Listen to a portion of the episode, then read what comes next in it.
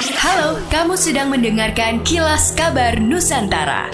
Podcast persembahan KG Radio Network menyajikan berita harian yang mengangkat keunikan dari berbagai wilayah Indonesia.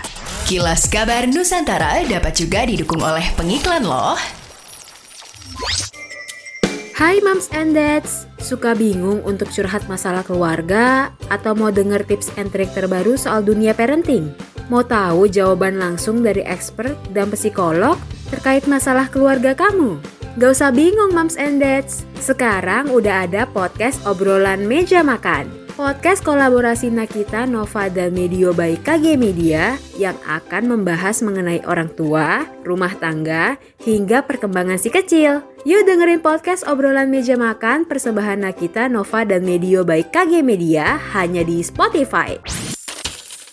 Pemkot Surabaya mulai melakukan penyesuaian terkait arahan Presiden Jokowi yang memberikan kelonggaran penggunaan masker di ruang terbuka. Pelonggaran tersebut ditindaklanjuti Pemkot dengan berkoordinasi bersama pakar kesehatan masyarakat dan epidemiologi terkait pengendalian COVID-19 di Surabaya. Kegiatan Swab Hunter yang dilaksanakan setelah satu minggu pasca libur cuti bersama dan libur Hari Raya Idul Fitri dari 350 warga yang dilakukan swab tes secara acak, semua hasilnya menunjukkan negatif COVID-19.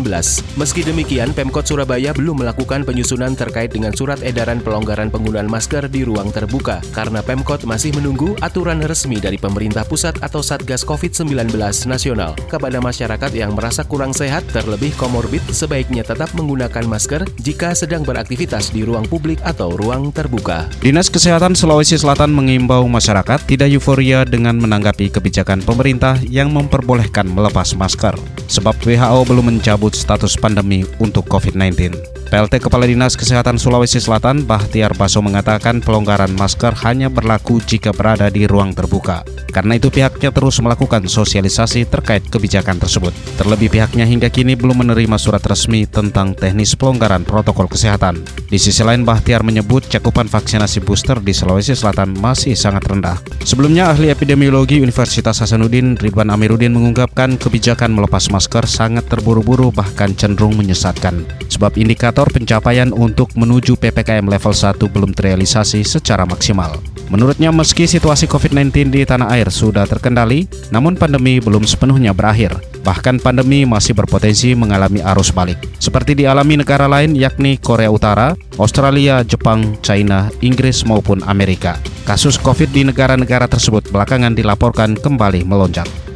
Ditunjuknya Sekretaris Daerah Kabupaten Musi Banyu Asin, Apriyadi, sebagai penjabat Bupati Musi Banyu Asin untuk satu tahun ke depan menjadi pukulan bagi Pemprov Sumsel karena nama Apriyadi sebelumnya tidak ada dari tiga nama calon yang diusulkan Gubernur Sumatera Selatan ke Menteri Dalam Negeri. Menyikapi hal tersebut, pengamat politik dari Forum Demokrasi Sriwijaya, Bagindo Togar mengungkapkan putusan Kemendagri menunjuk Sekda Kabupaten Muba Apriyadi sebagai penjabat Bupati Muba sudah tepat. Sosok dan pengalaman pengalaman beliau di bidang birokrasi pemerintahan daerah tergolong baik serta portofolionya teruji dalam manajemen pemerintahan. Secara intelektual, Apriyadi kandidat doktor administrasi publik dari Universitas Sriwijaya.